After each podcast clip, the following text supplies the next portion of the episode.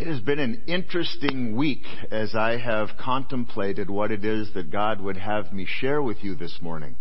Uh, we've been getting emails. Uh, you've been getting emails, and Facebook is flooded with with pastors and people who want to try to provide good information, telling us how we should respond and how we should feel, and what it is that we should do and not do as a result of the virus. And uh, I agree, that's all important stuff. But you know, Pastor Jeff and I were talking uh, a little while ago this morning, and it's interesting because he and I were both in, in full-time ministry after 9-11. And what happened after 9-11 was everybody flocked to church. Churches were full. I remember we opened up church for, for hours and hours and hours during the day because we come to church because we want grounding. We want to know uh, where do we really stand? Where is God in all of this? And, and the challenge now is we want to be church. We still want to be connected, but we have to be separated. And so it's a very, very different thing. So in light of this virus, we do need to live and act and conduct ourselves differently because the simple fact is that this thing is spreading rapidly and the world has changed. But the message in, after 9-11 and the message today is the same. God hasn't changed. We know that things are going to change in the world. We know that things aren't going to stay the same. And, and, we might have a moment where we, we love, and maybe that moment lasts for a month or a year, that we love the way things are going. But we know it's not going to be that way forever. The one thing that we know, the promise that we have, is God hasn't changed. God's love for you hasn't changed. So that's see what we what we've got now, and I think it's really exciting for us as pastors and churches because in the midst of this brand new darkness, and they call this a novel virus not because it's a book or they're writing a book about it, which certainly they will. They call it that because it's brand new. There's, there's nothing about it that we've seen before. There's this brand new darkness that's closing in on us that as Christians, as people of faith, as people who believe that there is more to this life than just what it is that we see in front of us, there's an opportunity for us as the Christian church and for us individu- individually as Christians to truly, in a, in a very new way, be the light of Jesus. There is an opportunity for us to share the light of Jesus and to be the light of Jesus. Even if we can't be physically next to people all the time, we can still do that. Eh, in the midst of all the common sense changes and the healthier protocols we've all been instructed to follow, I've also read an awful lot, and I've read an unfortunate lot lately, especially when it comes from people who, who proclaim to be Christians, whether they're pastors or just self-proclaimed theologians and they're using whatever forum that they've got. They've all got the same message, and the message seems to be, this is what we had coming. This virus is what we deserve this. This is God's wrath on America. This is God's execution of judgment. And the coronavirus is God's hand of destruction on the world for turning from Him. Now, God did do that with the flood. It's recorded in the Bible. God isn't shying away from it. He's actually very clear about His reasons for doing what He did with the flood. And the fact is that God can do whatever He wants to do in His good pleasure. But I do not believe that the coronavirus is the hand of Almighty God at work among us. What's really happening is those people are promoting a religious fear that just runs right alongside. They're, they're religious opportunists that are promoting fear right alongside all the other things that we're told we have to be afraid of. And like Jonah, and that's what we're going to get to in a moment, I know the character of God well enough to know that through even the pandemic that we are experiencing, God will be glorified.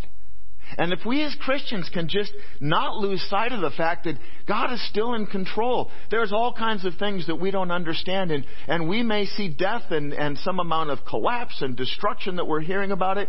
But you know what? In the end, good will come from it in God's name. God will be glorified because that is who God is.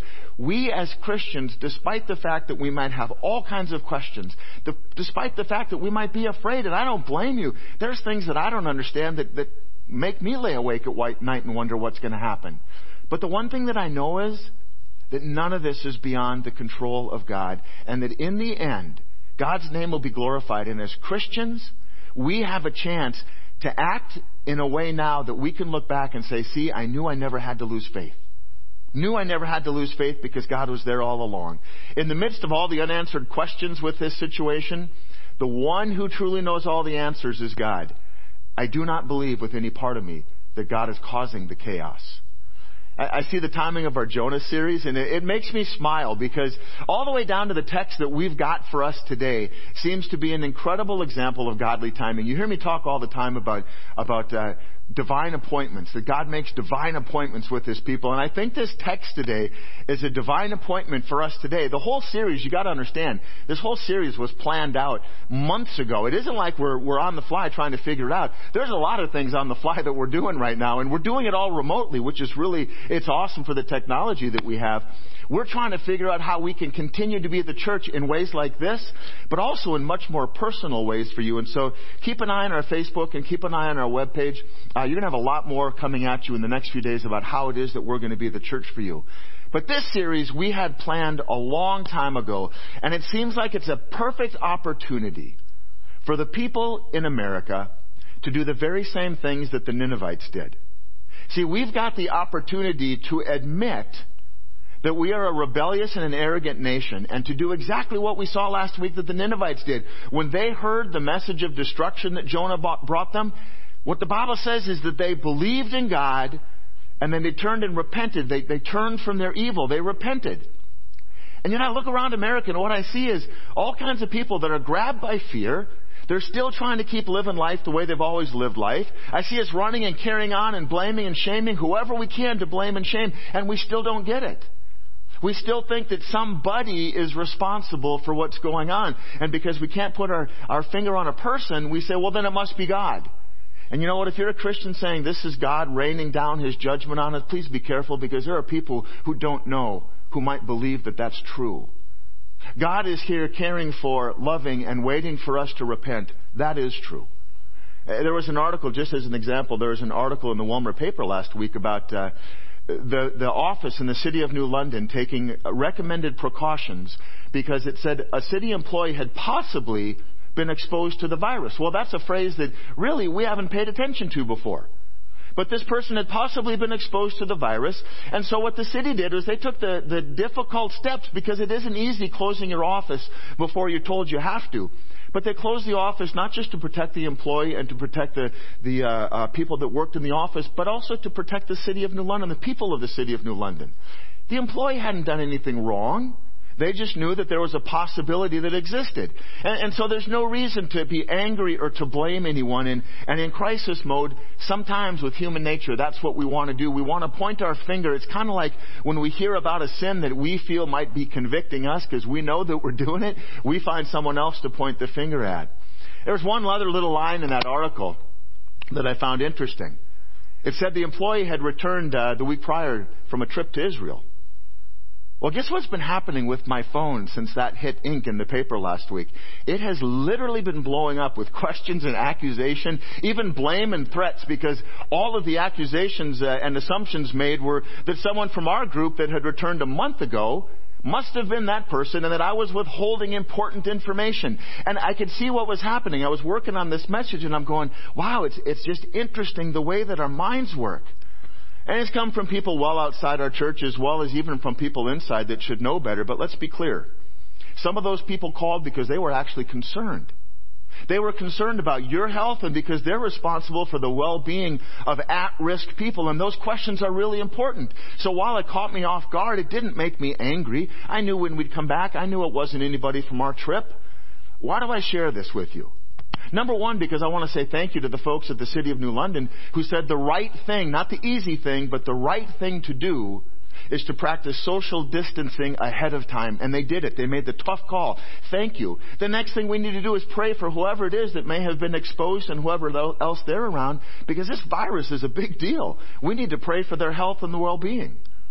But then also, it's our time to not assume to not blame, to not shame. And America's gotten so good at shaming each other. You know what? We're not going to beat this virus by, by shaming other people that have it. It's our time to love as Christians. It's our time to love, to lead in faith, and to be examples of the love of Jesus. It's time to take the virus seriously and to stay home and to be the church in every way that we can. So following the example of the city, last Sunday the state asked us to limit gatherings to 250 people. So we worshiped two services, both of them had less than 250 people in each. And then the advisement came out shortly later and we'd been working as a staff saying, how do we address this now? And the advisement was don't gather in groups of any more than 10 people. And so that was when we made the announcement. We got a whole bunch of houses that were willing to host small gatherings because we realized that the social isolation was already beginning to take a toll on people. And we realized that we've got a lot of folks who are in rural areas who don't have the internet at home. And so we said, if you'd be willing to provide a host home for just a small gathering of people, uh, we put word out to make that happen. Well, two days later, after those plans were set, word came out that what we should do is begin to completely socially isolate. The six foot barrier or the bumper when you're in public, a little more information on how the virus is transferred. And so with each bit of new information that's come out, as a church and as a staff, we want to be living examples of what it is to be cooperative and responsible citizens, but also to always shine the light of Jesus in the world. And so that's why we're, we're doing this live this morning, and there are literally three people in the room and one behind me. Because the most responsible thing we can do is to keep our distance from each other. The most responsible thing you can do is to do the very same thing. Here's why.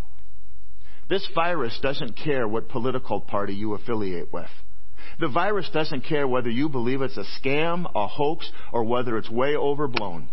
It doesn't care about how old you are, doesn't care about the color of your skin, what country you're from, what language you speak. The virus doesn't, virus doesn't care if you're a Christian, an atheist, a Muslim, or Jewish. The virus doesn't think, it doesn't feel, and it doesn't choose. It just is. And what that means is that we have to be smarter than the virus that doesn't even think. It just does what it does. And that jumps from person to person to person. We need to listen to the right voices. We just finished the series about making sure that we hear the right voices, that we listen, and then we act. Now is the time to act, to start choosing to live differently. When Jonah went to the people of Nineveh, they weren't ready for the announcement that he made. He showed up, he went into the city, the main part of the city, and he started speaking that in 40 days the city would be overturned. They didn't come back and fight. They didn't argue with him. They didn't tell him he didn't have authority. They didn't say, Who do you think you are? Who are you speaking for? Jonah never once said, I speak for God. For all they knew, he could have been speaking for a foreign king. He could have spoken for about anybody. But you know what they did? It tells us in verse 310 of the book of Jonah, and if you've got your Bibles, this is the time to turn to it says when they saw, when God saw what they did and how they turned from their evil ways, He relented. And He did not bring on them the destruction He had threatened. So right there, we've got to make the line that says, this virus isn't something that God sent a prophet into America and threatened us with. But you know what? There have been people who have warned us about it. There have been people, even a few years ago, who have said, we've got to start taking precautions because this is the kind of thing that's going to take us to our knees. God showed himself to be true to both his character and his nature. How do I know that? Because God is love. The Bible says he relented and he did not bring on them the destruction he had threatened. He relented from the destruction because they were living in their sin. And when they stopped and they humbled themselves and they repented, God withdrew his hand of destruction and God relented. I, I, I, was talking to somebody last week and the King James Version actually says that God repented. Well, that doesn't really make sense in context. God didn't do anything wrong. The people had. God relented. He backed off his hand of destruction because he saw their actions and he saw that they were willing to accept, admit, and turn from their evil. They didn't do what we do, and be honest, this is what we do. They didn't play let's make a deal with God. They didn't say, okay, look, if we stop doing these eight really bad things, if we stop raiding and killing people and taking slaves, if we stop doing that, will you leave us alone? They didn't do that. They heard the message of destruction and they said, we got this coming. We know that we're not living the way we should. And so they repented. They turned from their evil rather than make a bunch of empty promises. They did it voluntarily. They didn't need, we see that they, they didn't need the king to tell them. The people did it because they knew that was the only hope that they had.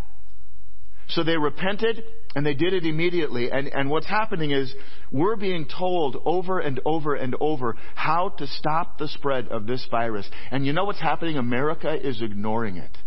Restaurants are staying open. People are still getting together at each other's houses. There are churches that are still gathering their normal numbers of people. More on that in a moment. Jonah 4, 1 to 4. But to Jonah, this seemed very wrong, and Jonah became angry. Can you believe that to Jonah? It seemed wrong. It seemed very wrong because God relented and he didn't bring destruction. Seriously, and I, I think of Jonah, I think this guy would have been a really interesting dude to have met. Talk about the arrogance. I mean, we've had stupidity. He ran the other way from God. He's a wimp because he said, I, I belong in the ocean, but you know what? I'm not going to jump. You're going to have to throw me. And now he's, he's questioning God and he gets angry. He's got the nerve to be angry after his sin, after his rebellion, after his disobedience. Hey, hold on now. You ever done anything similar? Have you ever done something you knew was wrong that's clearly outlined in God's Word that isn't for you? Have you ever done it and then when it came time to pay the price, you got mad at God? You got mad at God because you said, man, I should have gotten a free pass on that one. You know, the, the wages of sin is death and, and there is a price to be paid. And we've got to think about that. And I think the problem in America is just like with the virus. We think it isn't that real. See, Jonah is also like us. Because we get jealous. We've got envy, fear. Who are we to declare what is or is not fair? Who are we to decide what God cannot, can and cannot do? Did Jonah have any right to be angry? He, had forgotten that God had already saved him from the ocean. He'd already saved him from the belly of the fish. Not only that, but he gave him a second opportunity to do the thing that God had called him to do. I think it's really, really important that we take a time to look at this and look at on it, look honestly at who it is that we are and ask ourselves, what do you do when you're confronted with your sin? It's easy to point at the sin of others. Do you admit it, acknowledge it, repent, and make a different choice? Or are you like Jonah and, and stubbornly rebel to God's face? Do you get angry with God in the midst of your sin? And if you do, what right do you think you have? Verse 2. So Jonah prayed to the Lord. Isn't this what I said, Lord, when I was still at home?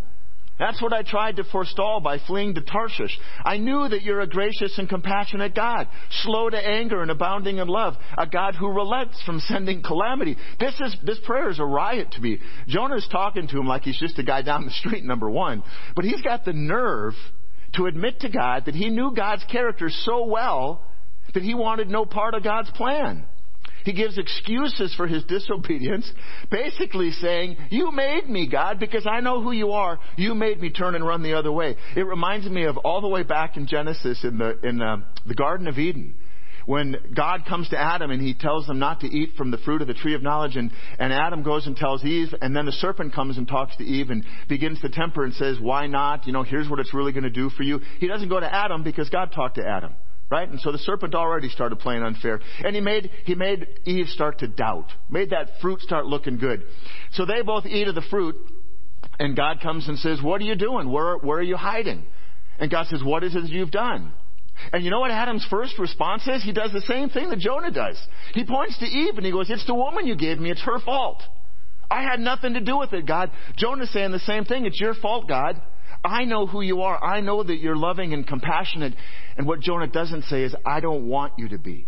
I want you to be mean to the people that I don't like. And I wonder how often that's true of us. We expect God's grace and forgiveness, but there's some people that we just think are beyond and that God shouldn't give grace and forgiveness to. So for the second time in this, in this book, Jonah does this. He says, Now Lord, take away my life. For it's better for me to die than to live. First, he wanted to be thrown off the ship into the sea. Didn't want to do it himself, wanted someone else to do it. What is it with Jonah that would rather be dead than to see God be gracious and compassionate with people he didn't like? Jonah is a man so filled with anger and bitterness and hatred, so much so that he'd rather end his life. Again, he asks God to do it rather than himself. He'd rather end his life than to see his enemies live. And I think what Jonah's really trying to do is to say, God, I'm going to force your hand. I'm going to see what you really think of me, how important I really am. I'm going to force your hand and say, if you don't kill them, then at least kill me. And the Lord replies to Jonah, Is it right for you to be so angry? And I can't imagine, I, would love to have heard God's tone of voice because I imagine it was something like that. Is it right for you to be so angry? Do you really have a reason to be angry with me, Jonah? Uh, seriously, Jonah, Jonah is angry because God has shown He is love. Now, God has shown He is love and compassionate to Jonah, but He's also shown it to people that Jonah doesn't like. And in response, Jonah is angry, he's entitled, he's selfish, he's shown himself to be a wimp, and now he's a whiner. God must be thinking something like, Jonah, buddy, this isn't the time for you to be angry. Now's the time for you to be sorry. Now's the time for you to repent, to apologize, to admit to me what you did wrong, rather than to try to be angry and blame me. See, I look at it, and as I'm putting this message together this week, I think that our problem with repentance for most of us is really not much different than the problem that we're experiencing culturally with this idea of self-isolating. Here's what I mean. We both know, we all know what the problem is in both circumstances. With our sin, we know what the problem is. With COVID-19, we know what the problem is. It's clear. We've all heard it. We even know the result of not paying attention and changing how we live with both of them. With sin, if we continue to live, live in it, and if we don't accept Jesus as our Savior, and if we don't accept and claim the forgiveness that we have in His salvation, the price of sin is death and eternal separation from God. The price of the COVID 19 virus, if we don't pay attention to what the government and, and, medical people are telling us, the price of it is that everybody in this country is going to get it, and somewhere between 2 and 10 percent of us are going to die. The world as we know it is going to change so dramatically we're not going to recognize it. But because of our stubbornness, because of our arrogance, and let's face it, it's rebelliousness, we don't really take either one very seriously. We don't take our sin seriously, or we'd stop and we'd repent and we'd turn, from, turn to God. Uh, for crying out loud, if, if we really believed we needed Jesus, if we really believed He was our only hope in this world, we'd live differently. Church would be different. If we really believed that churches would be full across the country every Sunday with looking, people looking for how it is that they could get the good news of Jesus, that they have experienced themselves salvation in Him, paying the price for their sin and receiving forgiveness, and getting that message out to everybody in the world who doesn't yet know, doesn't have that confidence. Churches would be full learning how to do that. And the reality is churches are struggling. Churches are struggling for people to come because we've got so many other things that are going on and vying for our time. Churches are struggling financially because people have so many other priorities. The fact is, if we really believed it, we'd live differently. We'd live in gratitude. We'd live in generosity. We'd make different choices and we'd live for others. We would live the way God was asking Jonah to live, not selfishly for ourselves, but rather we'd live as disciples of Jesus because of what he has done for us. And we would understand that that great commission, the go, whether it's to someone who's in your family or across the street or someone that you work with you are currently social distance and only communicating by email with, you know what? You can still tell them about Jesus. We would listen to God's word and we'd believe it. We would trust in it and we'd live differently because of it. In the same way, if we're going to be honest, we're not taking COVID 19 seriously. We've got every warning we need, every fact, every bit of evidence that we need to. And quite honestly, just like with our sin as a nation, we're being too cavalier. We're thinking that somehow we've got a shield because we're Americans and only the young and only the old and sick are going to get this virus and die. You know what? It isn't true. And I think that we have that attitude because whether we're Christian or not, we think that we know better. We take the little bits of information that we like hearing that excludes us from the target zone of the virus, just like we take the little bits of the Bible that we like hearing that Jesus loves me and that our sins are forgiven and that God is, can be our rock and, and our salvation. We take those things that make us feel good and we ignore everything else. We think that we know better because we haven't seen anything like it. So we're assuming it can't be as bad as people say.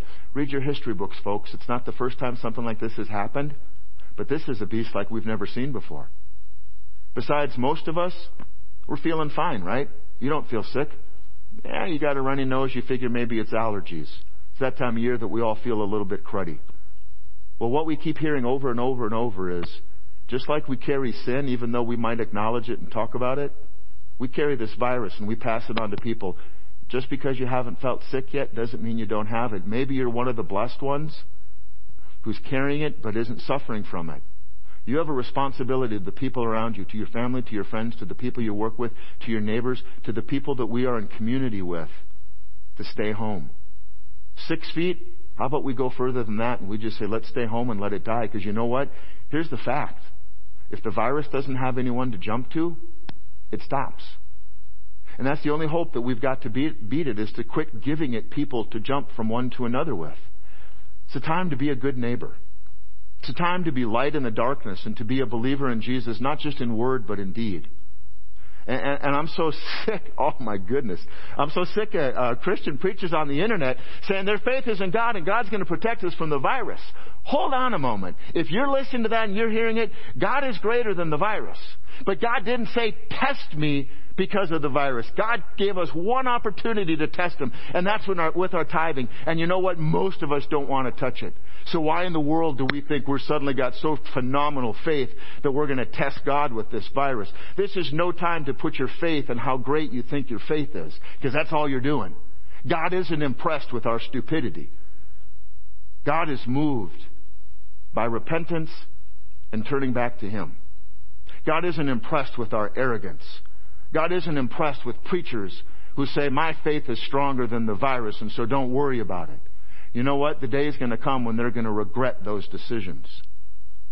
And as far as your faith goes, I hope it's strong. But it better be in Jesus. Not in your church, not in your pastor, not in a doctor or a government or a politician or a president. Your faith had better be in Jesus because the only hope that we have during this life and for the next is in Him. That hope is the promise of where we will spend eternity because our salvation is in Him. That hope is not about the promise that we're not going to get this virus. That just is not good theology, folks. Here's the bottom line, my friends.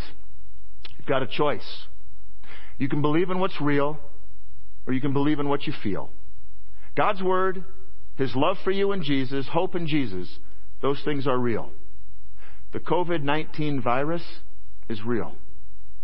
All of the hype and all the hysteria and all of the stuff that's make, meant to make us be so crazy we think the world is going to end that we go out and we rush and we buy enough toilet paper to last us for 10 years. That's how we feel. Are you going to believe in what's real or are you going to believe in what's, what you feel?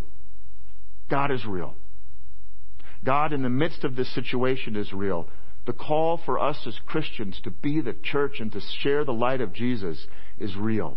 Because there are people out there that are literally dying in their fear because they have no hope. As our world gets smaller and more isolated, we can still be the church, and we need to. We can be the church by being the love of Jesus, by simply texting people to check in with them. If you think about them, reach out to them. Make a phone call, text. Hey, we're going to all have a lot more time, and sooner or later, uh, you're going to get sick of every movie you ever thought you wanted to catch up on.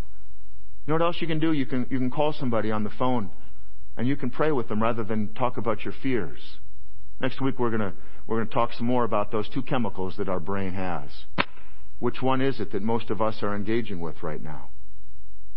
We don't have to be in physical proximity to people to live out the love of Jesus through caring words and actions. So you already own the technology. I know that because you're watching this. You own the technology because it's either in your hands or on a screen right in front of you. You're listening to me, and that technology is going to allow you to connect to people. It's going to allow you to take this big world that's feeling suddenly more and more isolated and to make it a little bit closer to home. We can still be responsible citizens, but you know what? We need to love our neighbors by staying away from them.